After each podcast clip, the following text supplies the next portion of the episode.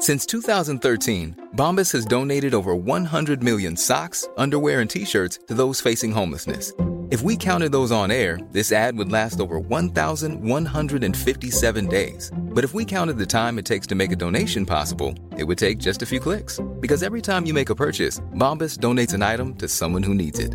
Go to bombas.com slash ACAST and use code ACAST for 20% off your first purchase. That's bombas.com slash ACAST, code ACAST. Instagram if you want to. I miss seeing your pretty face.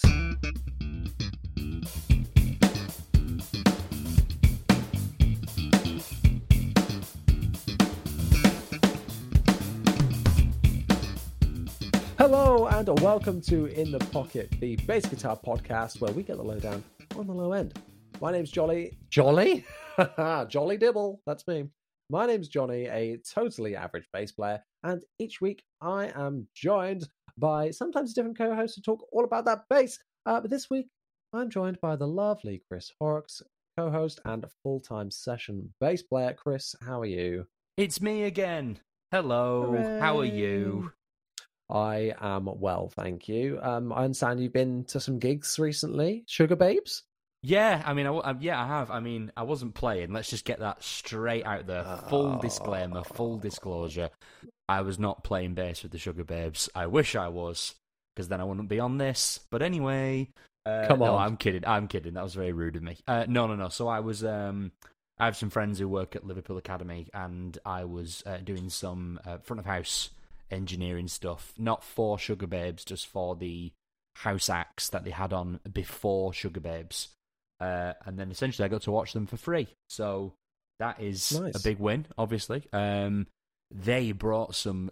Actually, actually, well, we can talk about this if you want, because I took a picture of the Mm. bass player's pedal board before they went on. Oh. Would you Honestly, like I me to? get, I get, yes, please send it to me. I get such a sick like enjoyment out of going to gigs, like another layer of enjoyment that other people don't get because I get to, you, know, you get to look at the gear and be like, oh, what are they using? Oh, not, not very nice. And it's like another layer of like inspiration.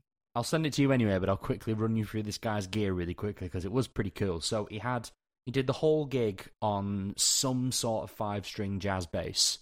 Um, I'm guessing it was probably a Fender, but it was a white jazz bass five string with uh, block inlays, maple neck, well maple fretboard block inlays. So maybe maybe like an Mm. American Fender, maybe like a deluxe Yeah. something, that kind of thing. Is it like a um, taut pick guard? It was yeah, white with a taut pick guard. Mm. Yum yum yum. hmm indeed.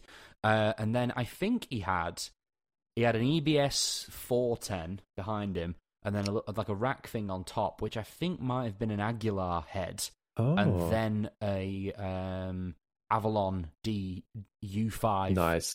DI Yeah. box on top. Don't know what they were being used for in terms of ins and outs, etc. But and then his Yeah. pedal board just got it up here, so it was all on a Pedaltrain.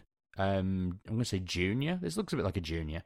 And then so he had um, TU3, the Cali 76 compressor, two OC2s. Of course. Um, Two of them, and they they both got different settings. Like one looks like it's like just the octave down for that kind of like synthy sound, and then the other is kind of blended a bit more like maybe how you'd set a pog, you know, with all the octaves active. Um, Yeah, okay. C4 uh, synth by the explosive. yeah the explosive, the one that's by Source Audio, the C4 synth, Nice. and a stick of dynamite, and then. It looked, and then the last sort of four pedals. He had, uh, I think this is like a Tone Hammer DI, or like Yeah. a Tone Hammer preamp, and he looks like Yeah, he was yeah. just, to be honest, scooping the living crap out of it. But it did sound good. And then finally, um, MXR bass envelope filter, the Boss bass overdrive, the ODB3, the big yellow Oh one. wow. Um, but he's got that set really, really low. Like the drive is quite low. It's like ten o'clock, and then he's sort of like boosting the bass. And I think it was more. It sounds like it's probably like a um, like a vintage drive. And I think I Yeah, know like a what song. saturation. yeah, and I think I know what song he used it on, from what I could tell. And then finally, there's a there's an NS2 at the end, uh, Boss NS2.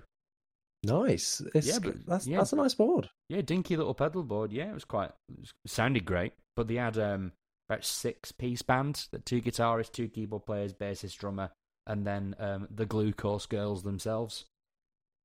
Wow. nice bit of z- this Zucker. Uh, I don't know what babes is in German. Zucker bab- Babas. You, Mädchen. you got it. Um, the wow. Uh, I, lo- I love seeing stuff like that. Um, yeah, me uh, too. t- two double OC2. That is, I, I rarely find place for one octave, let alone two different settings. That's well, it's a pop gig, isn't it? And and from what I could hear, there was True. I mean, the bass player was also playing keyboard for a bit, and they had two keyboard players, so mostly it was mostly Wow. keyboard driven stuff. Um, I don't really know how much of it was on track. There definitely was stuff on track because there's loads of electric drums going on. Um, but And the vocals. Yeah, and, oh yeah, and of course singing. Yes, all, lots of all, lots all of three singing. Also, bold move. I don't know how well you know Sugababes material, but I'm assuming. Would you assume "Push the Button" to be quite a big um, Sugababe song? I would. They opened That's with that's it. my.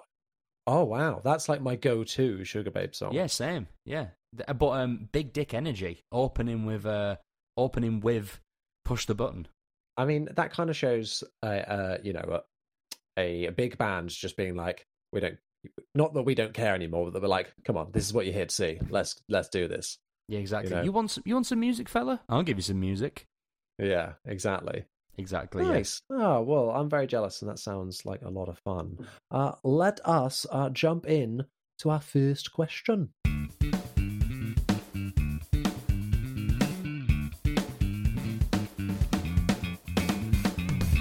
That went kind of Welsh on the end then when I said oh yeah, question. our first our first question.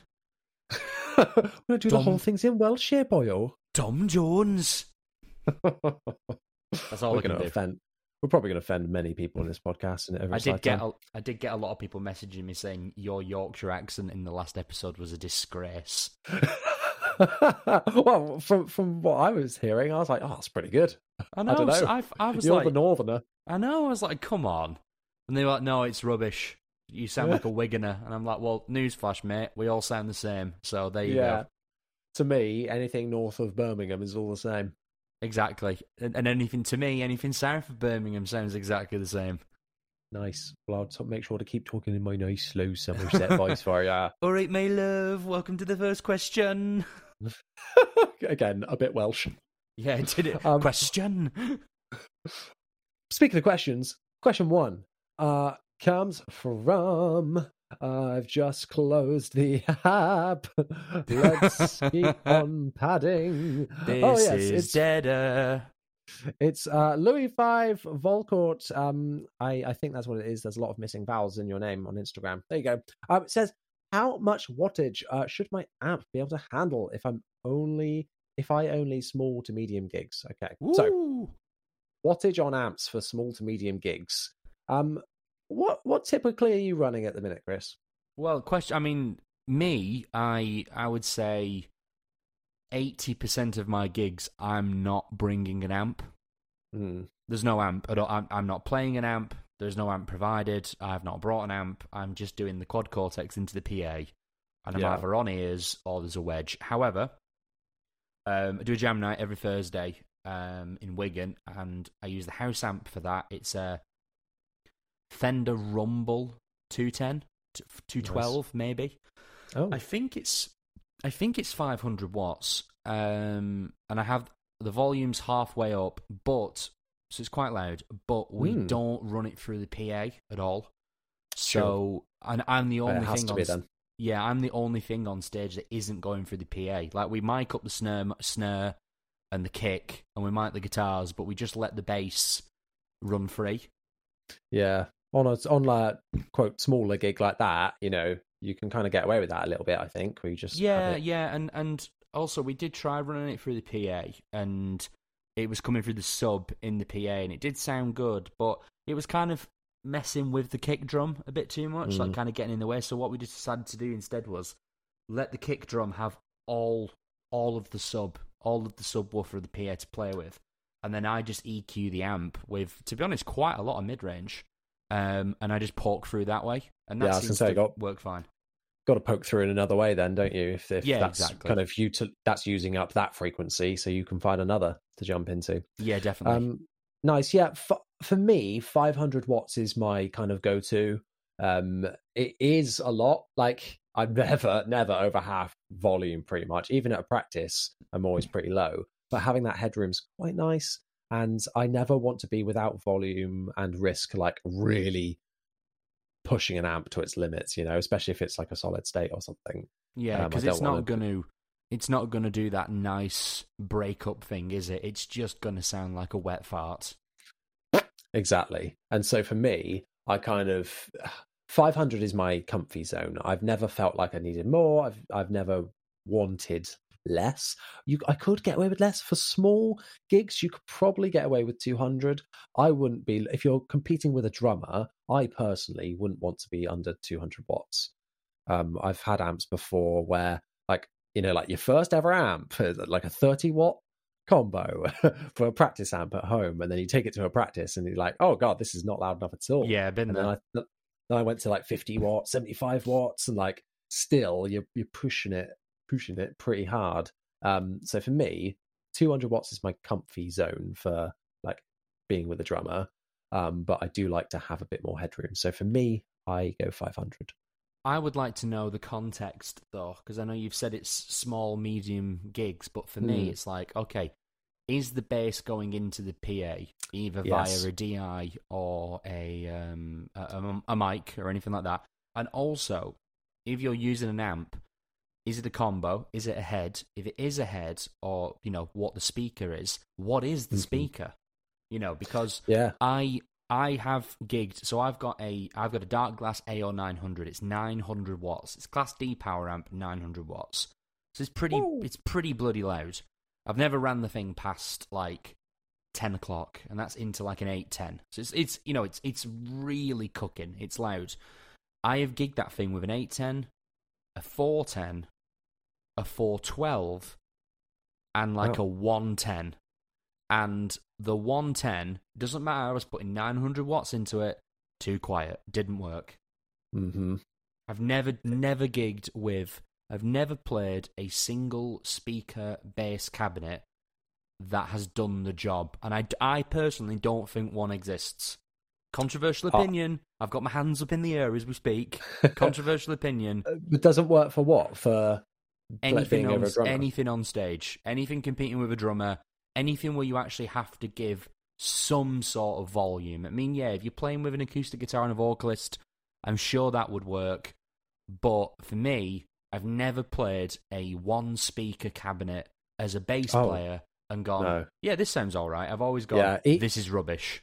Exactly. Even a 115, I don't really like. I I see 115s as being ones that you would pair with like a 210 or a 410. Yeah, I don't. I don't. They're too subby and too much like for one a one speaker thing. I totally agree with that. Um, my minimum cab is a 410. That's what I like to have. yeah. Um, at the minute, I've got a 212 with the Laney, um, which is cool. It's kind of that mix between the 10 inch and the 15 inch, um, and kind of gives you this kind of a bit of best of both. Um, and it's not quite as bright as a 10, maybe, but it still packs quite a punch. Um, I was so I, I was toying with buying a 210 um, for the shows where I'm playing with the quad cortex, but I don't necessarily get a monitor like some of Yeah. these like corporate gigs or something like that.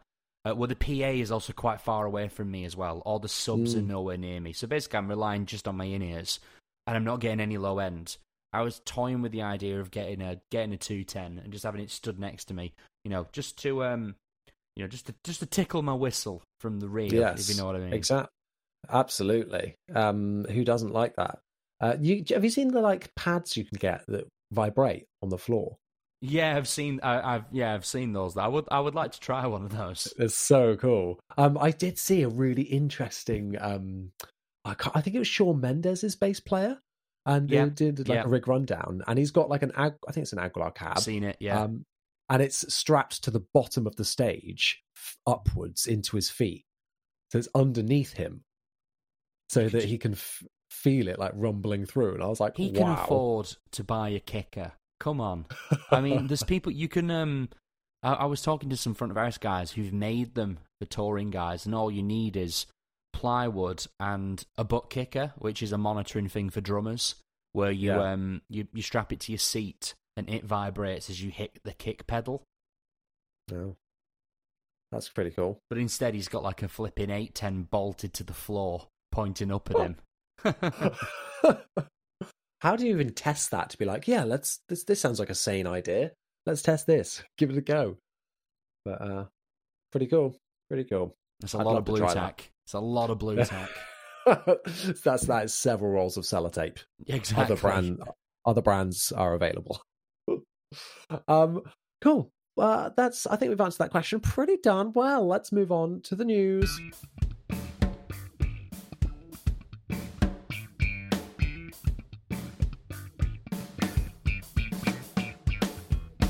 It's time for the news. Oh, let me Um, get. Let me join in. Hang on. Um, I just I've got- scrumpled up some paper. I shouldn't have. I've got two scrumpled up. pens. I've got two pens. I'm going to click them together. Are you ready? All right. I have nice. I have an Aguilar Agro pedal here. Oh, nice, nice. There we go. Um, speaking of Aguilar, um, that is one of our news items. What on earth was that? uh, that was me scratching um, a paracetamol packet against the pop shield. Oh, it sounded more like ibuprofen to me. Uh, oh wait, hang on. No, sorry, it, it's paracetamol. Oh, damn it. that would have been amazing. Um, anyway, um, Aguilar, um, they have launched a new pedal. It is a teeny tiny little fuzz slash distortion uh, called the Storm King. I love that name. Really cool. Um, so the Storm King is kind of it's a bit left out at left field for Aguilar. I wasn't expecting it. They've got pedals like the Agro, like I've just got in my hands right now, which is their kind of go-to distortion. I've not really seen them do this kind of mix of pedals before. I never like a, well, to my knowledge, I've not seen them do like a mini pedal before. So this is pretty cool. The controls on here, we've got three knobs and a little button. That is gain, master, shape, and the button is kick. Um, so just for a bit of context, um, the shape control is essentially uh, you change the saturation type, so you can take it from a light tube-like tones to aggressive. They say ripped speaker sounds and everything in between. I mean, they say everything in between. I mean, it's on and off. so I don't, don't know. Know about that. Um, the kick button is for when you need a little extra oomph. Uh, the kick button offers frequency boost and grants you increased volume, presence, and punch. So to me, that kind of sounds like on uh, Ampeg SVT when you can have like the um, bass and treble um, boost options like engaged. It sounds like you're doing that basically and giving it uh, the kind of more richer sound, which I always really enjoy. So that's pretty cool. I could see myself using that function. Um, I like it. They released a demo on it. Did you have a listen? I did indeed, and also in terms of the feature list, I would like to add, um, it's got a three-year warranty. Amazing. Oh, that's pretty good. Yeah, I should say it's two hundred and nine pounds at the minute. It's on pre-order at the minute. Not too Um, bad. That's no, that it's not too bad. Um, I think the Agro is kind of similar kind of price. Um, it depends if you're after this kind of sound. Really, it's interesting that there's just a single gain knob instead of because when when they said it's a fuzz slash distortion, I kind of thought, oh, they're doing the um, alpha omega type thing where you can kind of blend between two frequencies, maybe a slightly fuzzier one or slightly more like overdrive focus one. Um, but it, it's not. It's it's just that sound that you then just turn up the gain and the master um, with it. So well, the um, interesting. the the Alpha Omega, it, it sounds like the shape control is kind of similar to what the Alpha Omega does because the the Alpha Omega, you take it all the way to the left, it's a little bit more scooped and it's a bit more of a modern distortion. Then as you roll it round, the mid range sort of starts to come out and it and it fuzzes up a little bit more in terms of the style of distortion. So I think they're going for that a little bit. yeah, But um, no, it looks good. This originally, you know, two hundred and nine pounds is probably on the higher side for a pedal of like this size and style. But um, you tend to find Aguilar stuff is a is a little bit a little bit higher end. They're not really a. I would I would never call Aguilar a budget brand. You know, not oh, even definitely not. No, no, no. Certainly, you know, I was looking into some of the cabinets a while ago, and I was like, oh yeah, okay. For a cheapskate like me, maybe not. Says the guy with the Quad Cortex and the Alpha Omega 900 watt amp. Shut up, Johnny. I bet you've spends spent, his I money bet- wisely. I bet you've spent more on gear than I have. Shit, you got Literally. me there. Literally. all right, all right. Well, uh, will I be buying this? Um, I don't know. It's not something I'm looking for at the minute, but um, it's interesting anyway. I thought it sounded. I feel like the start of the demo sounded good, and then it got later when they're showing the more extreme settings. It was one of those where I was like, "Oh God, why would anybody want that?" It's like way over the top.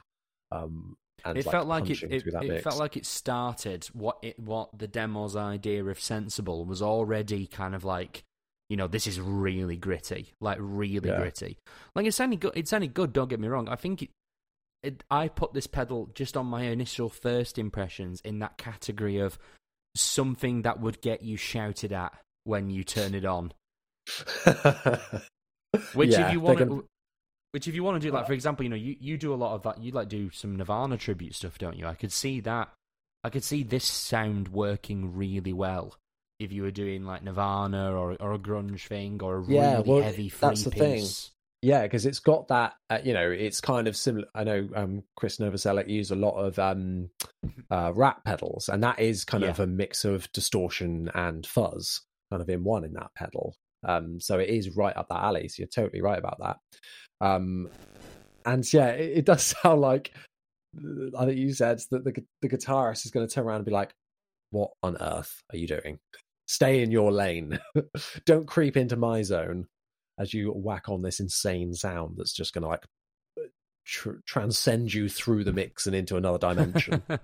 exact exactly but no it does it does look good i will say as well um the controls at the front the gain the master the shape and the the, the kick button um i think that's a better interface style than compared to say um the bk1 you know the dark Mhm. glass one that came out recently just because that only had you know two controls on the front and everything else was trim pots on the back which is Can a we cool, not? yeah, which is a cool concept, but utter, just I hate to say this, utterly useless to me. Like, yeah, just I- a massive especially especially when those settings aren't like set and forget. And No, I find my I find myself twiddling with knobs, um, twiddling with my pedals loads, like on on gigs. It's every gig for me. It's every. Yeah, um, I've got the menu of the Quad Cortex open every sound check, and not not because it's like, oh, I want to try a new thing. It's like there'll always be a, oh, um, this sounds a bit too aggressive today. I'm just going to roll it Yeah. back a little bit. Or no, you know what? The kind of gig we've got, and the kind of vibe we're going. Um, I'm, I'm gonna I'm gonna turn the gain up a little bit more because it seems like, oh, you know, from bass to bass, like I'm I'm Yeah. rotating maybe three or four basses depending on the gig but I don't change the presets I'm using because I just can't be bothered making a new patch for each bass. So, you know, a, a- a a fuzz on my quad cortex through my P bass, way, way, way too aggressive. You know, way too much mid mid range, just way too pronounced. Whereas on the Stingray, because the Stingray is just a little bit more scooped in a certain way, it sits compared a to a bit P mix way more. Yeah, exactly. yeah. Yeah, but so those dials are important to me. So it's good. I think that Aguilar have decided to put a couple of very well, all of the important buttons, well, all of the buttons on the. I can't believe And- we're I can't believe we're praising a company for putting the bit the knobs on the pedal. well done, well done, Aguilar, for putting the knobs on the pedal. But you know, given the small size of it, you'd think that they'd be tempted to put some trim pots in there and be like, "Oh yes, we've made it nice and small because everything's on the bloody inside instead of the outside on these tiny little knobs." Um, but, uh, but you know, so it is ridiculous that we have to say that, but you know, fair play. Yeah, and it's it- clearly it- it's clearly tiny because it doesn't it doesn't take a battery either. So I'm guessing this is kind of the same size as like those mini TC pedals. yeah, I would say so. Or like your um, mini tuners and your Mooer pedals, that yeah, kind of. yeah. In fact, it might. I'm, I'm looking at the picture and it might be a little bit taller than that, but Mm. yeah, not big, not a big pedal at all. No, but you know it's going to be good quality that one.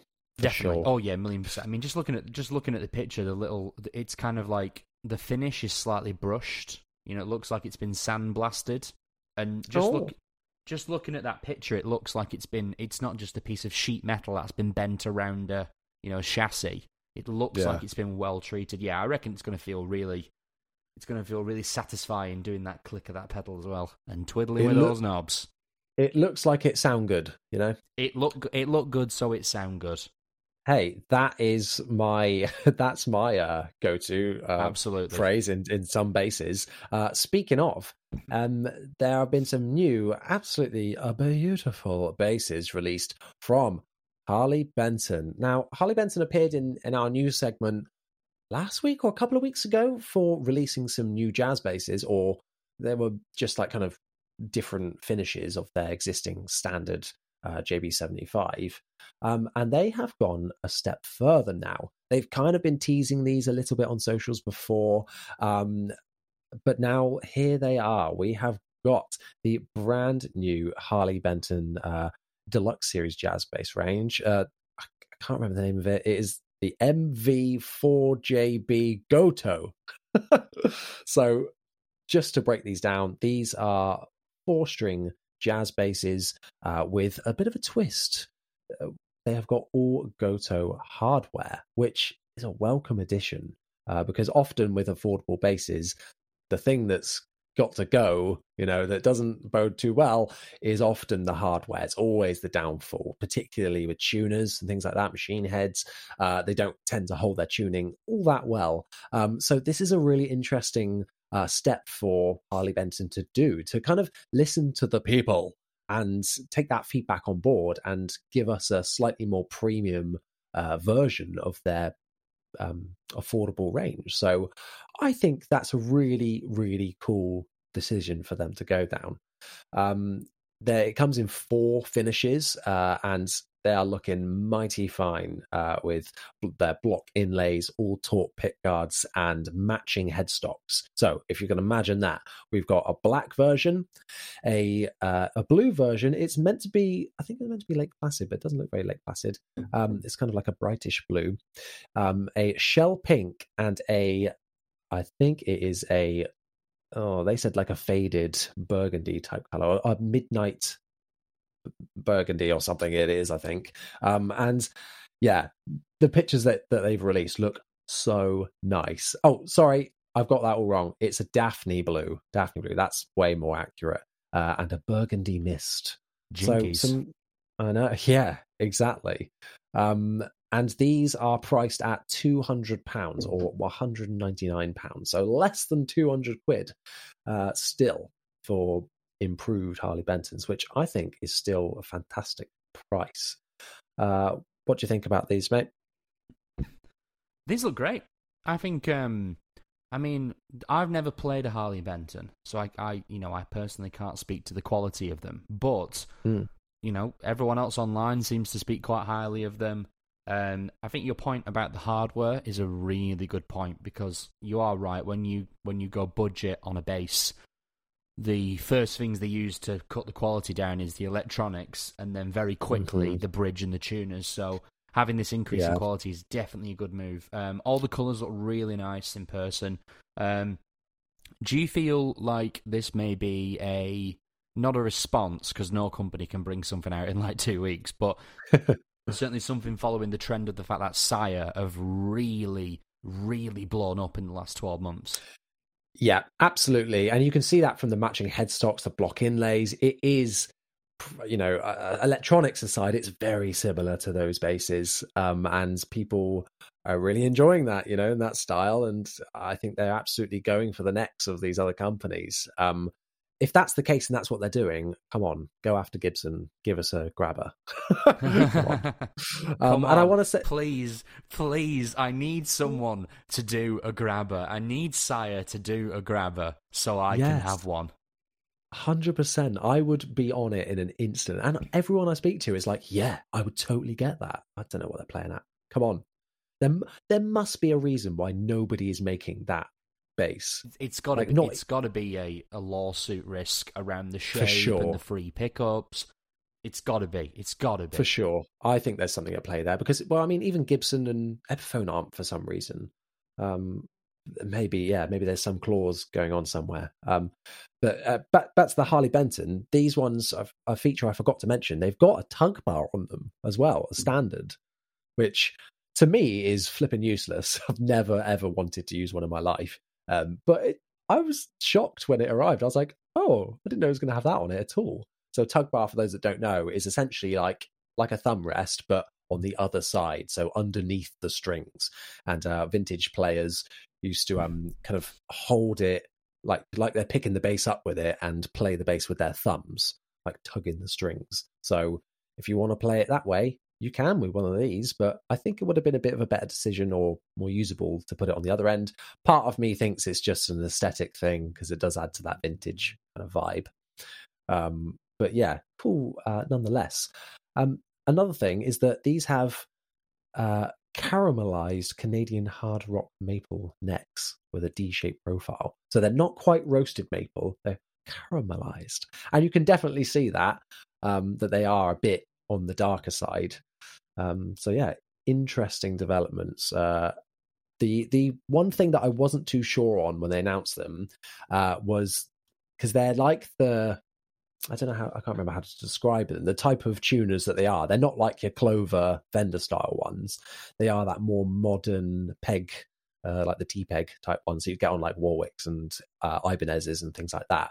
So for a totally vintage style bass to have those on it is a bit strange, but um, you know, it's Gotoh. So I imagine that a deal was struck there with them, obviously, to have them on there, and that's that's what they do. So yeah, if that's really going to bug you, uh, I don't know, then then don't get one. Hey, don't enjoy it.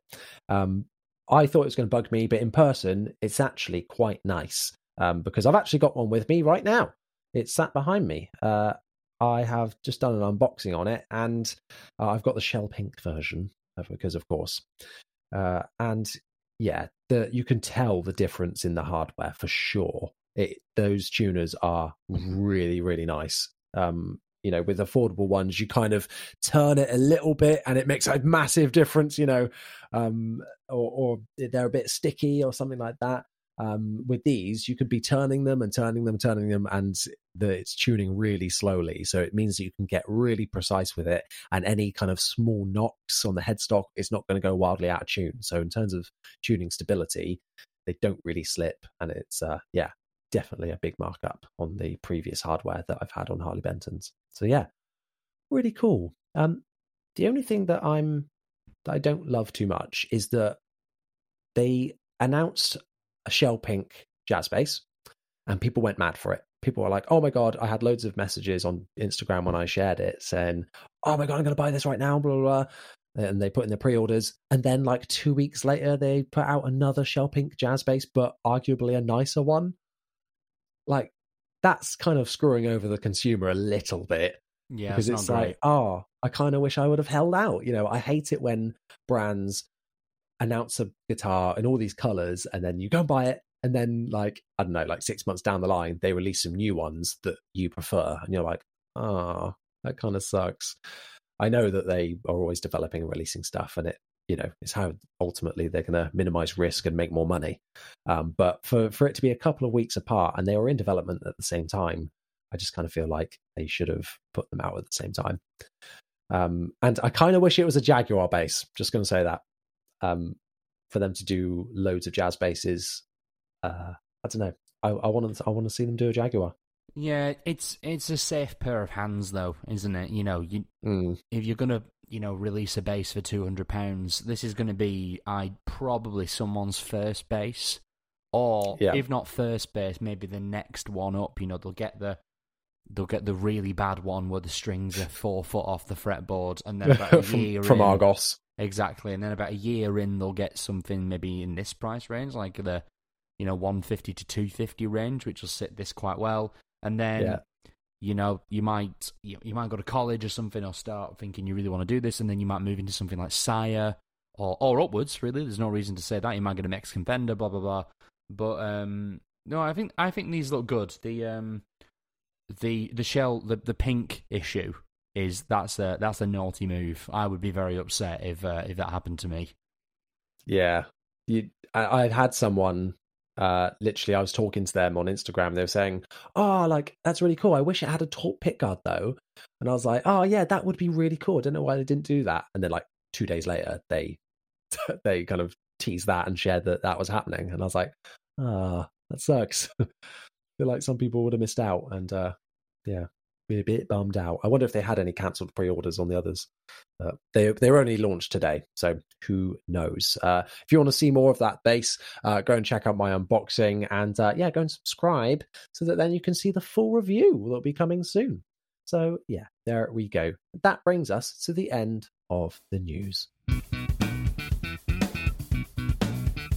Jingle, jingle, jingle. Jingle, jingle. It's question two time. Time for question two. This one comes from Chad on Instagram who asks uh, Rosewood, Maple, or Ebony? Uh, he did say something else on the end as well. Uh, uh, uh, for a fingerboard, that is.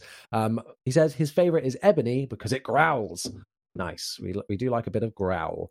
Um, for me, um, now I, I ebony is probably the one I've got the least experience with because the normal go-tos are rosewood and maple and more recently kind of a rosewood alternative it is coming back uh rosewood as it's kind of moving off of the CITES endangered list for trees um so it did take a bit of a backseat and and actually maple's taken a bit of a backseat as roasted maple has become uh, a lot more desirable they're both maple. One's just been been in the bloody oven. But um, yeah, I I'm I'm a bit torn. For me, visually, it totally depends on the guitar, depends on the bass. In terms of sound, kind of depends on the bass, if I'm honest, and what you want. Um, I am not a big, you know, the to- the whole tone wood discussion. Okay, this is kind of getting into that territory. Uh, when you are listening back to back to uh, a P bass that is exactly the same, absolutely everything identical, rosewood to maple, I can hear a difference. I can hear that the maple is a bit brighter, but that information is kind of useless when you put it in a live or a mix situation. Like it's it's not going to make the blind this bit of difference in those situations, arguably where it matters. So yes, there is a bit of sound difference, but it's not going to be to the degree that it's going to sound bad either way. So I don't know. There is an argument to be made, but at the same time, does it really matter? Not really. Come on. Um, so yeah, for me, it it totally depends. Um, Chris, I'll, I'll let you chime in here because I've been chatting quite a lot. Um, what is your kind of go to? Um, firstly, I think I feel the same about what you're saying there. I think if there was a if there was a a blind difference where it was just a clean DI with the two same basses. I think you'd be able to tell a slight difference. But it, firstly, it, it would be slight, I personally think. So for me, I usually make the decision off. It's more of an aesthetic thing, personally, for me. Um, yeah, I do tend to think that you know maple seems to be a bit snappier compared to you know a rosewood or an ebony. Never played a bass with an ebony fretboard. Never, never done it. Played loads of guitars with ebony fretboards and rosewood fretboards, mm-hmm. and, and they obviously sound lovely. But um, my main experience has been uh, either rose rosewood or a cheaper version of rosewood. Uh, yeah, then, uh, maple, and then my stingray is roasted maple. But um, I would go maple all the way. Personally, I really like it. I like the snap that you get from it. I also think it looks the nicest. I like I like a lighter looking fretboard against the color of a bass. The mm-hmm. only thing I would probably do, maybe, and this is being picky, if I had say a P bass and it was with flats, I would probably go for maybe a, a rosewood or a, or a darker um, material for the neck because I want to emphasize. I don't want to be emphasizing the snap and the high end of yeah. flat wound strings. I want it to be pure thump, and that's it. Mm-hmm. So I would probably. I mean, don't get me wrong. If the only thing I did, if the only option I could do is stick them on a maple neck, I'm still going to do it because it doesn't make that much difference. But yeah, if it was a, you know, you can have whatever you want. You know, I've walked into the factory of blah blah blah, and they're like, yeah, which one do you want? It's for flats. You know, if um Pino Pino falls down the stairs and John Mayer calls me and he's like, "Oh, Chris, pal, what are we uh, what are we, what are we gonna do?" My and, old pal, Chris. Yeah. All right, cocker, what are we gonna do? Um, I would be like, okay, P-Bass, flats, rosewood neck, mm-hmm. flat wound strings. Basically, be like, do you have any Pinos basses I can borrow? That's what I actually do. One shot with the Stingray, put it that way. Yeah, it's got it's got to be red. Got to be a red space. It's got to be Fiesta red. Ooh, Reba, nice. Now that um, now, now that affects the tone. Absolutely. well, it affects how you're feeling, and then that affects the tone. You know, there's so much more soul and love going into it. Um, for me, you bring up a big good a big good point about um rosewood alternatives because I it's got to be if it's going to be a rosewood style neck for me it's got to be rosewood I, I don't like Indian laurel that much, and Pau Ferro is just not for me. It, you know, it can change, differ on guitar to guitar, but it just is really light looking aesthetically. I don't like it, and especially Indian laurel um, tends to get really dry really quickly. So you're constantly having to uh, oil it up with a bit of lemon oil, um, which you know is perhaps not a bad habit to get into, but I don't know, you don't really get that with maple and rosewood. So they kind of tend to retain their uh, their moisture a bit better, which is important, I think. Um, so and aesthetically as well, maple you can get some that are quite on the whiter side and some that are on the more yellow tinted side. I tend to prefer like the the paler ones. Overall, I'm going to say maple as well. It it all depends on the bass, but at the minute I want a bit more of an of a maple uh, trend. Uh, so yeah, but it does change. So yeah, thank you so much, Chad, for your question and all of your questions that you ask. It's excellent to hear from you, my friend. Um, let Life is full of what ifs. Some awesome, like what if AI could fold your laundry, and some well less awesome, like what if you have unexpected medical costs. United Healthcare can help get you covered with Health Protector Guard fixed indemnity insurance plans they supplement your primary plan to help you manage out of pocket costs. No deductibles, no enrollment periods, and especially no more what ifs. Visit uh1.com to find the Health Protector Guard plan for you. When you're ready to pop the question, the last thing you want to do is second guess the ring. At Bluenile.com, you can design a one of a kind ring with the ease and convenience of shopping online. Choose your diamond and setting. When you find the one, you'll get it delivered right to your door. Go to Bluenile.com and use promo code LISTEN to get $50 off your purchase of $500 or more. That's code LISTEN at Bluenile.com for $50 off your purchase. Bluenile.com code LISTEN. So move on to the next segment.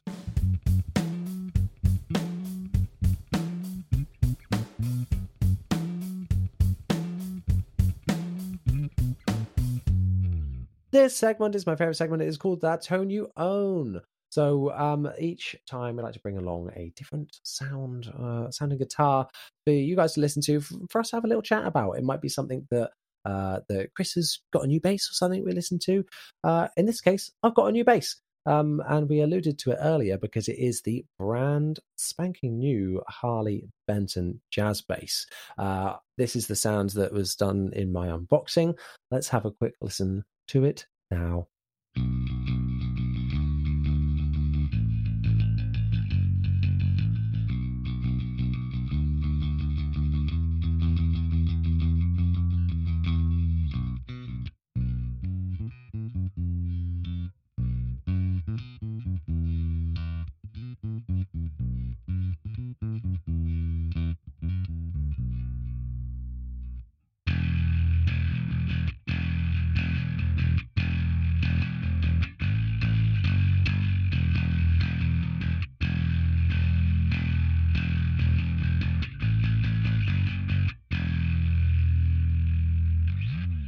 Wow, lovely. Uh, that that's a jazz bass, all right. That is very jazzy. Um, for me, uh, it sounds good. Sounds good to me. Um, I'm interested to have a listen back to some of the other videos that I've done on Harley Benton's. I did one on the their standard jazz bass to kind of compare the sounds because I think I've still got the same preset uh, saved somewhere.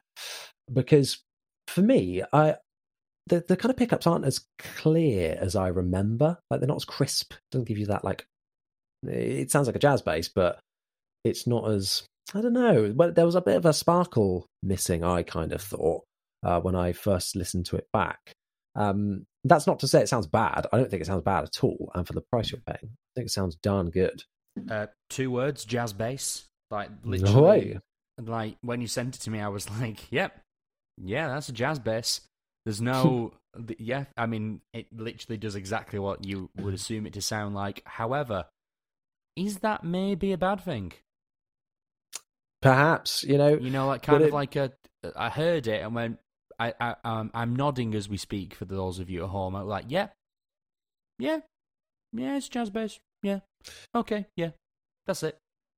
Yeah, and because this is a slightly upgraded version, like we said earlier, the things that kind of uh, aren't so good is the um, the hardware and then the electronics.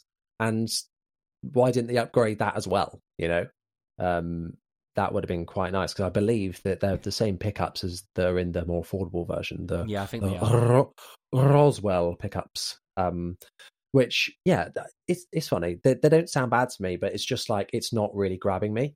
Um, it's not jumping out at me, you know, as like a sound that I'm like, yeah, this is this is gonna be my go-to. I don't Very true. You know, but also we are bass players at the end of the day. Sometimes you've just you've just got to you've got to be best supporting actor. That's what you got. You got to remember. We we aren't Leonardo DiCaprio, guys. We are Tom Hardy. oh, which would you rather be? You Oh, know, I'd rather be Tom Hardy all day, every day.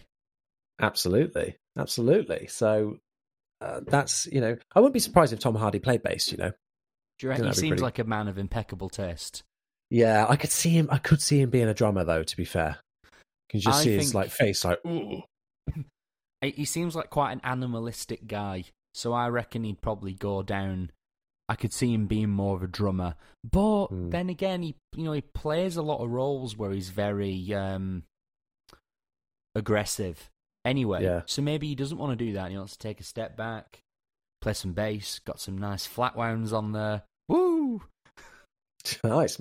Maybe he's a bagpipe player instead. Who knows? Maybe. Apparently, bagpipes. Um, I can't remember what, where it ranks, but I'm pretty sure it's up there as like third, second, maybe fourth hardest instrument to learn. Wow, really? Ever, I'm not surprised. ever. I'm I'm not surprised. Like the it, I whenever I've been to well, I was about to say I've been to Scotland a couple of times. That's a complete lie. I've been once, and hopefully going again next year.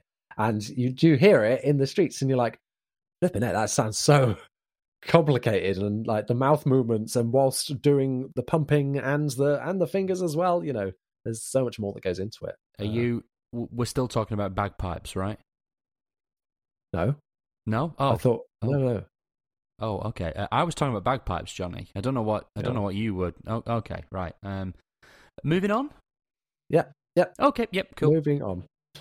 Uh, moving on to something else that's uh, very hard and very big. Um, it is the big bass debate.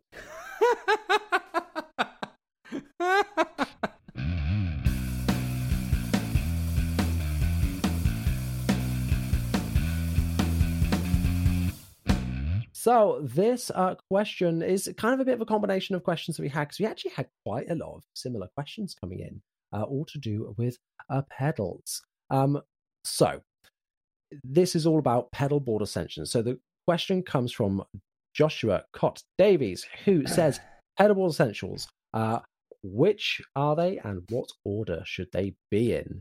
Uh, also, um, shout out to uh, EJV uh, twelve twenty seven on Instagram, who also said, "What order are your pedals? How important is that to you?"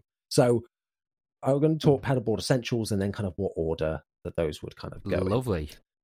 Um, so uh, I'm going to kick things off with the the main pedal board essential, a tuner, Yep. Not the fish? Safe. Yep. Not, Not- the tuna. not the fish. Not a salmon. and not no not a tuner or a bass. You know, we want a tuner for the bass. Well, no, of course, because Um, we're playing the bass, and then we have a tuner pedal. Exactly, exactly, Ah, ah, and then ah, ah. ah, and then the salmon next to it in the place. Um, anyway, uh, do you ever? Sorry, sidestep. Whenever you put like hashtag bass on a post, all the time I'll get a comment from a fisherman saying "nice catch."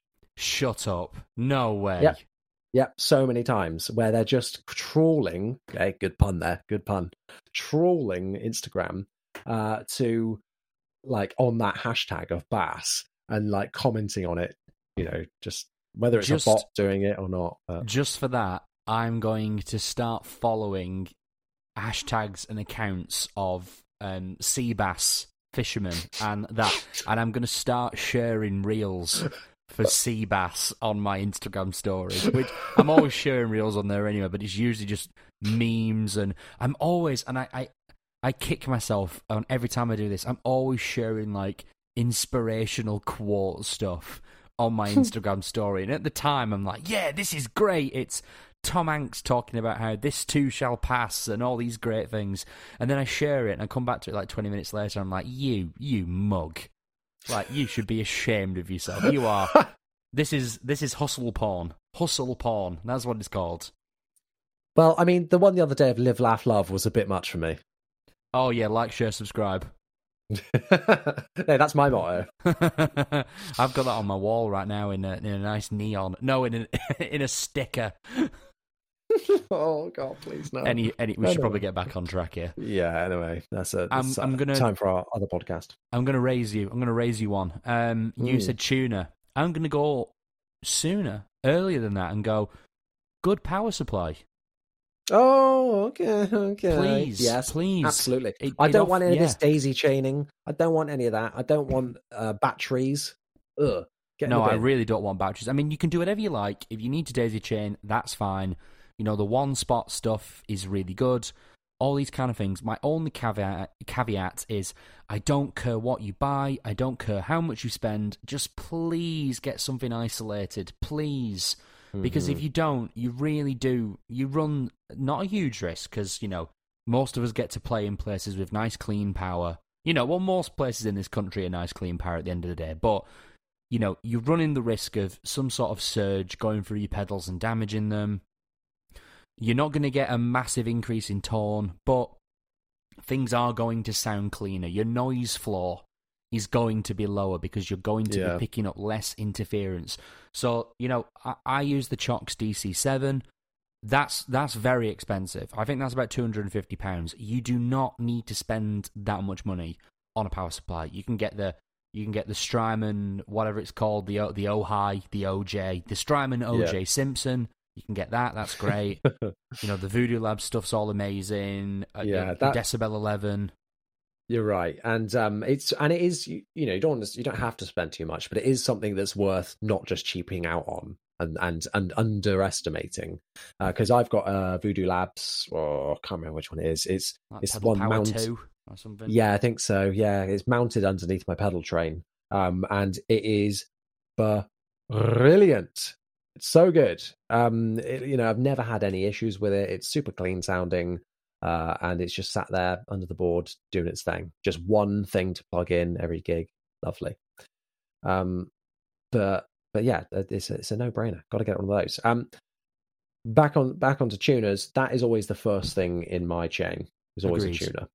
Um, I don't like to have anything before it because, like, if I'm say I'm running distortion, you know, uh, through it, I don't want to be running a distortion first, then into a tuner, or at the end of the chain, where even if maybe you've got an octaver on all the time, you don't want to be then sending that just that affected signal into the tuner because then it's gonna be like, what, what, what?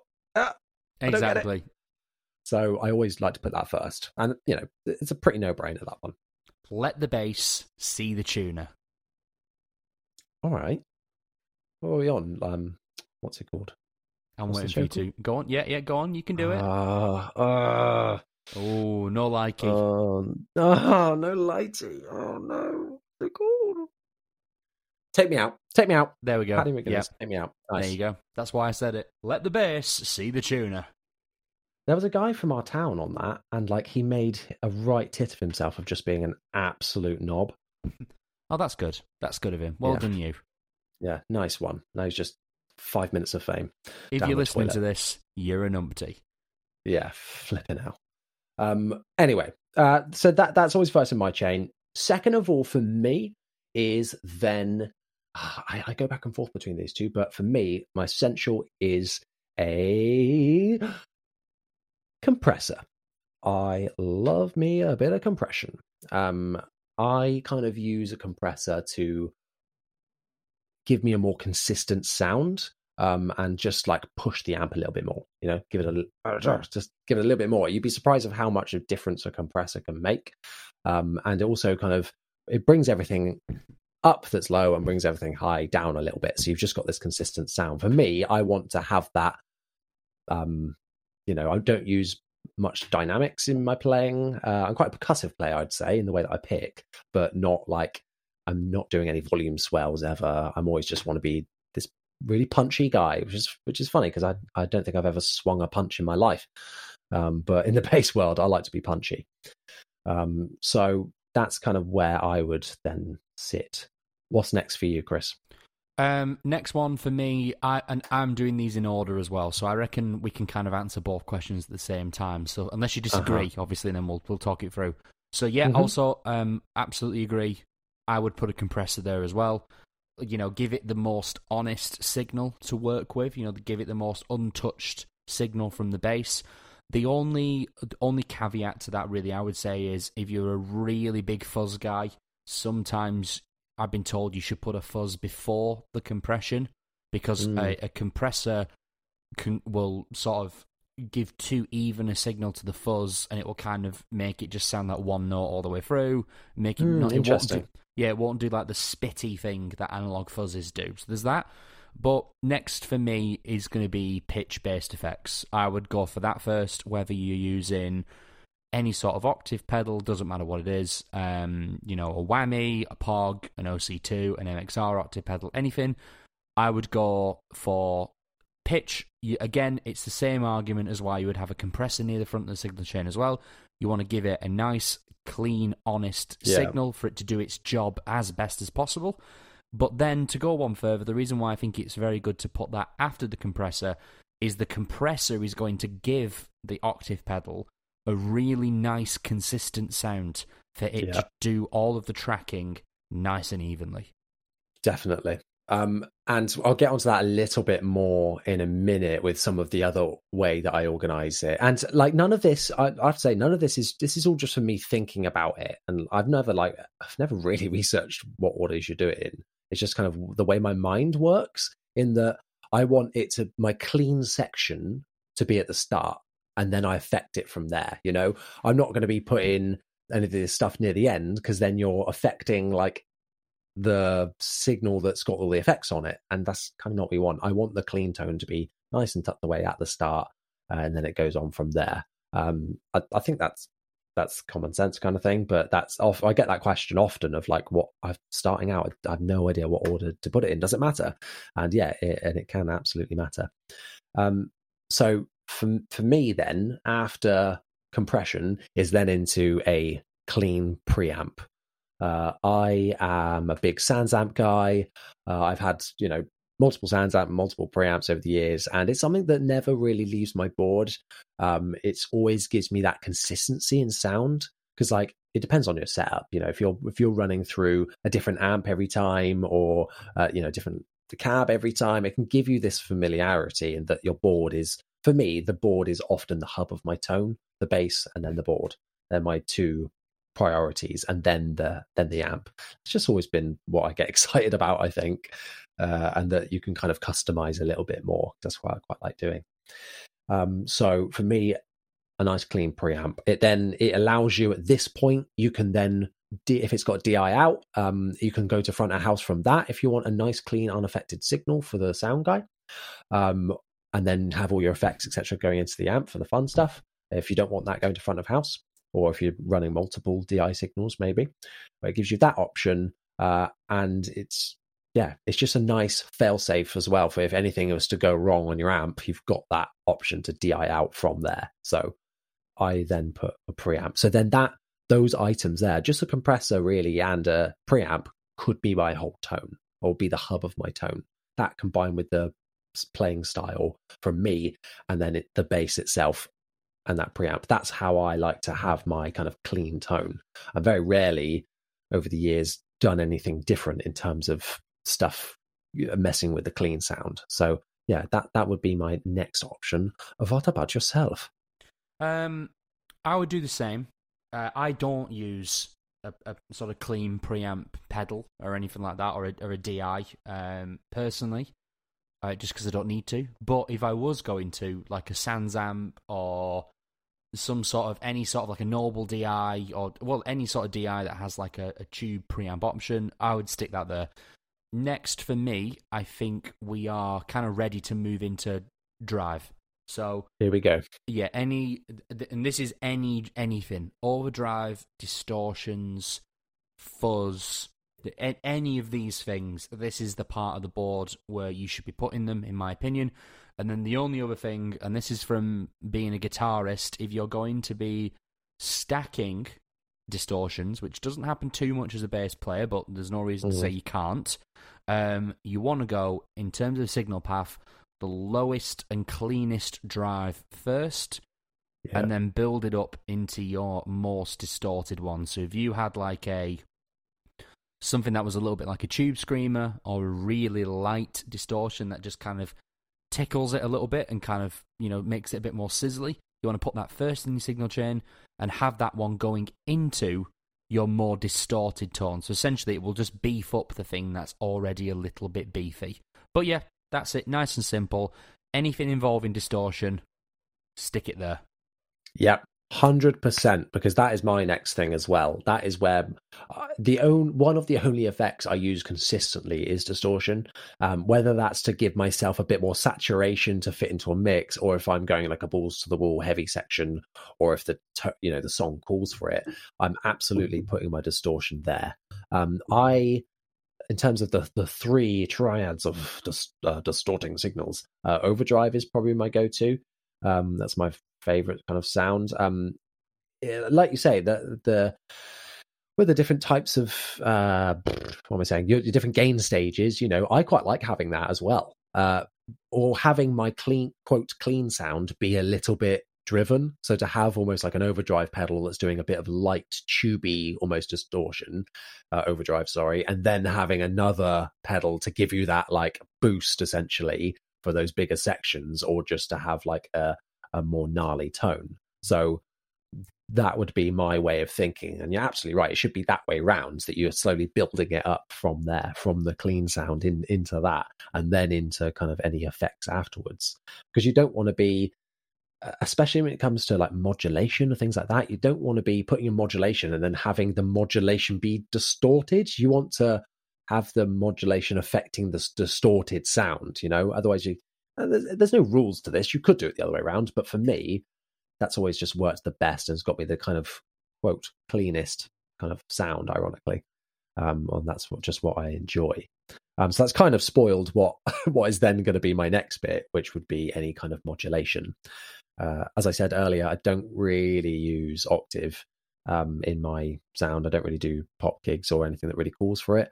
Um, so for me, the only next kind of modulation effect I tend to use is chorus. So then I plonk, I plonk me chorus there, and it means if I want to stack it with um with some distortion, then I can, and it's all good. Uh, so yeah, that's that's my next one is is modulation after that. Yep, I do the exact same thing. Modulation, although I do so on the Quad Cortex because I essentially do have a virtual amp in my signal chain. I do sometimes run um, some modulations before the amp. Things like mm-hmm. um, phaser in particular. I like to put that before the amp. But then chorus and flanger and tremolo and stuff like that, I like to put that after the amp. But that's just mm. a preference kind of thing. That's I think that's from being a guitarist and having access to a, an effects loop on my amp. So doing that kind yeah. of thing. Um, what would I do next? Because to be honest, we're kind of running out of most things from here. Oh, it probably also goes without saying. Um, your modulation area might be where you want to put something like a synth pedal, maybe. Although, yeah. um, with synth based effects, I would say that's one of the biggest places to be experimenting with where you're planning on put, putting it because things like envelope filters, synths, they may be best going very early in the chain, sometimes even before the compressor, because an envelope filter needs to see as much dynamic information as possible in order to accurately open and close when you, as the player, want it to open and close. Like if you stick an envelope filter after your distortion, all it's going to do is open and just stay open because it's being given so much grit and um, level from the previous Mhm. pedals in the chain, it's just going to stay wide open. So you want to get that near the front so it can open and close. But anyway, I digress. I would then say, for me, after our distortions, um, these kind of things, if it kind of this is where you would probably start to introduce maybe some delay. I'd say that's usually a good place to put it. So yeah, I would say I would say Yeah. delay would go would go next. Time based effects, similar to modulation, but specifically delay pedals. It's essentially this is this is the fun zone, the party zone of the pedal board. You know, where all the all the fun, interesting characters go. Uh, the rest is more core tone, moving into less essentials as you go through. Um, and you're right. Like, imagine if you have a delay kind of before a distortion, it's going to be distorting that delay as it comes out. Where really you want the delayed distortion, and it it's tough if you're not musically minded. That might not make any sense, but for me, when I'm thinking about my tone and how that's going to sound, it, it, it's a hard one to describe. Really, I kind of I want it to be it's doing that delay thing there as opposed to distorting this delayed thing because I don't know then what that's going to do to the distortion sound as the note decays. You might get a bit of weird sound or, or not as much signal coming through when you're not pushing the pedal so hard um, as the volume decreases in that uh, decay from the delay. So yeah, um, and yeah, and reverb as well as that, I'd, I'd put there as well. All de- depends on what you want to be affecting by that. Um, the last, the last one for me, uh, I have to say is, and this one is not controversial because you could put it. There are two places you could put this pedal. Could be at the end. Could be at the start. Depends on what you're running and how you're running it. For me, I like to put this at the end, um, and that is a noise gate. Um, I do love me a noise gate. Controversial. I know, I know. Um, I like to have it at the end because I n- never set high. I'm never that threshold is never high in the way that I'm cutting out any signal that's coming through. Uh, it's often just to tidy things up, particularly if I'm got lots of cables and stuff going on, and if I'm generating a bit of low hum. I want to be getting rid of that, and True. sometimes it depends on how you're using your pedals. You know, if it's if you're not getting any extra noise from the board, you could put that at the start to st- then stop any noise that you're getting from the bass. I think it depends on how you're running your setup as to where that goes. But for me, the way that I run things, the way that I run things around here, um, I like to have it at the end of my board. True. Um, I would put it at the front personally. I'd put it right at the front again um, to kind of deal with things like string noise or these kind of things. However, I, you know, when I do high gain bass stuff, so when I'm playing with heavier bands, I do technically have two noise gates. So I've got one at the start and one at the end. But uh, you know, I've got more to play with because you know, obviously, I just live in a a digital workspace, so I can do whatever I want. But if I if I had to pick, I think if um as a guitarist I always had the noise gate right at the front. That was usually what I aimed for. But um at, running it at the end is usually a good idea unless you're going super super distorted. It's probably better off going at the front in that case. But for what me and you do, you know, we're never doing anything that's too too gritty, I would say. So right at the back's usually a good thing. However, I've just realised I would put it before you delay and reverb Yes, absolutely. because you, and do, you you know, don't want to be you don't want to be gating your delays because they're just going to disappear as soon as the gate closes. Yeah, exactly. And for depending on how you have that threshold, it might not be that much of an issue, and it depends on how how much else is going on in the music or how long you're holding on those delay, you know, those notes for. Um, so many factors come into it, but yeah, as a ballpark bit of advice, definitely, because otherwise you're going to be cutting off some of that lovely delay and reverby goodness.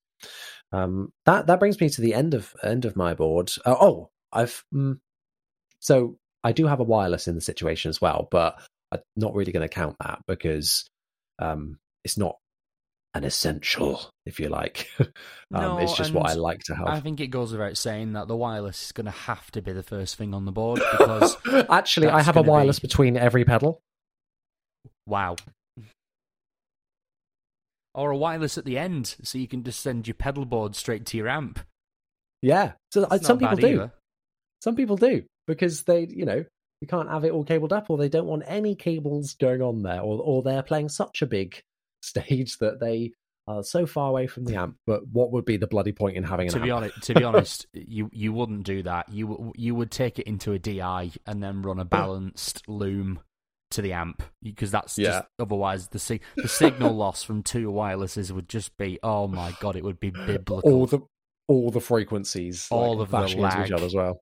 yeah, um, yeah. So for me, it is tuner, compressor, preamp, overdrive slash distortion. I'll say, uh, and mm, oh, I don't know if I'm going to call noise gate my essential because I could go without it, but it's a nice to have. So I'm going to go with those four for me. Lovely. Well, I would Marvellous. go in that case to wrap it up. Then I would go. So we're going wireless. We'll do that. I would go noise gate, then any sort of uh, filter based effect, then the tuner, then the compressor. Sorry, the tuner can go right at the start, but then compressor, and then if I've got this right in my head, I don't use a preamp, so all of your drive pedals, all of your modulations, although you are free to experiment with this, and then any delays, any reverbs, and then you can go straight into your amp. Beautiful. Beautiful tones all round. Uh, you know, th- those are our essentials. Let us know in a comment down below or reach out on Instagram. Uh, let us know what your essentials are because I'm always interested by everybody's different pedal boards because I've got a thing for pedal boards. I love them. Um, so, yeah, let us know what you guys think. Uh, Chris, we're at the end of the episode. Thank you once again for being a wonderful co-host and uh, just a joy to talk to.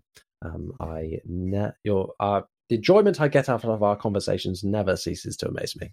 It is a pleasure, my friend. Um, it's time to sell yourself. Where can people find you on the old uh, World Wide Web? You can find me under that guy on bass on literally everywhere. The only place it isn't that guy on bass is Twitter, but I don't really use Twitter, so I wouldn't really bother unless you want to talk politics with me. Because I got to be honest, all I pretty much do on Twitter is retweet um, stuff that involves slagging off our current government, but that's just me.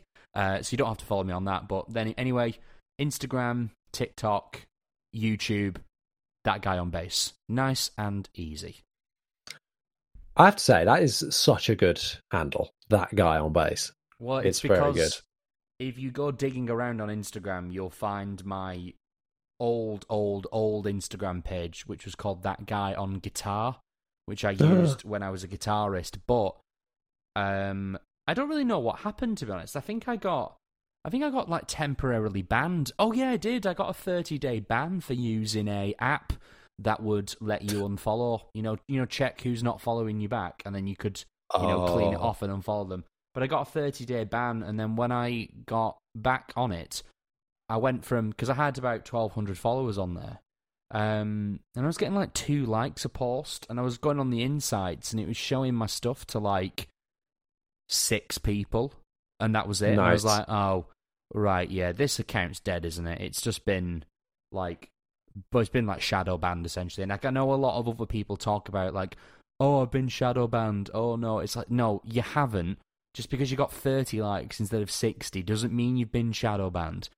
Shadow Yeah. banning is not is not really a thing. And then if you actually do get shadow banned, you won't get 30 likes. You'll get zero. There's a difference. yeah, no, I see that all the time. It's just like, no, you just need to change up your content a bit, maybe. Um, I, I know, exactly. I know, I know. When I post a rabbit picture, it is not going to get over thirty likes, which a is a crime. It is a crime. Um, but uh, I, if I post a pedalboard picture or, or a bass, then it's you know it's gonna it's gonna do well, um, or better than the others. So there we go. All about that algorithm, baby. Get on that algorithm. Um, Uh, speaking of algorithms, where you can find me uh, playing the algorithm or playing the bass is on Instagram at Jonny Dibble. TikTok, I rarely post, but I'm I'm trying to get better. Um, Jonny Dibble again. Where is it? Jonny Dibble bass. God, I'm really good at this, aren't I? Flipping heck. this is let's have a look. Uh, that's what people come here for. Oh, I'm just playing my TikTok out loud now. Right. Oh, yes, it's Jonny Dibble Bass on there. Uh, and of course, go and follow me on all those. If you want to submit questions to the podcast, do it on Instagram. I put up a post every now and then. So keep your eyes peeled for that one where you can submit your questions, like all the lovely people that did for this week's episode. Huh. I think that is everything. Don't forget to uh, rate us a five star rating on your platform of choice. If it's out of five, that is. I, I don't know for Apple. That might be out of 10. If that's the case, give us a 10 out of 10, not a 5 out of 10. If it's please. out of 10, just do a 5 anyway. It's all good. yeah, we could say five stars. Nice. All And around. we can say we can say 5 stars exactly. wow, two stars out of two. Amazing. Uh, once again, everybody, thank you so much for listening. We'll see you next time. Bye.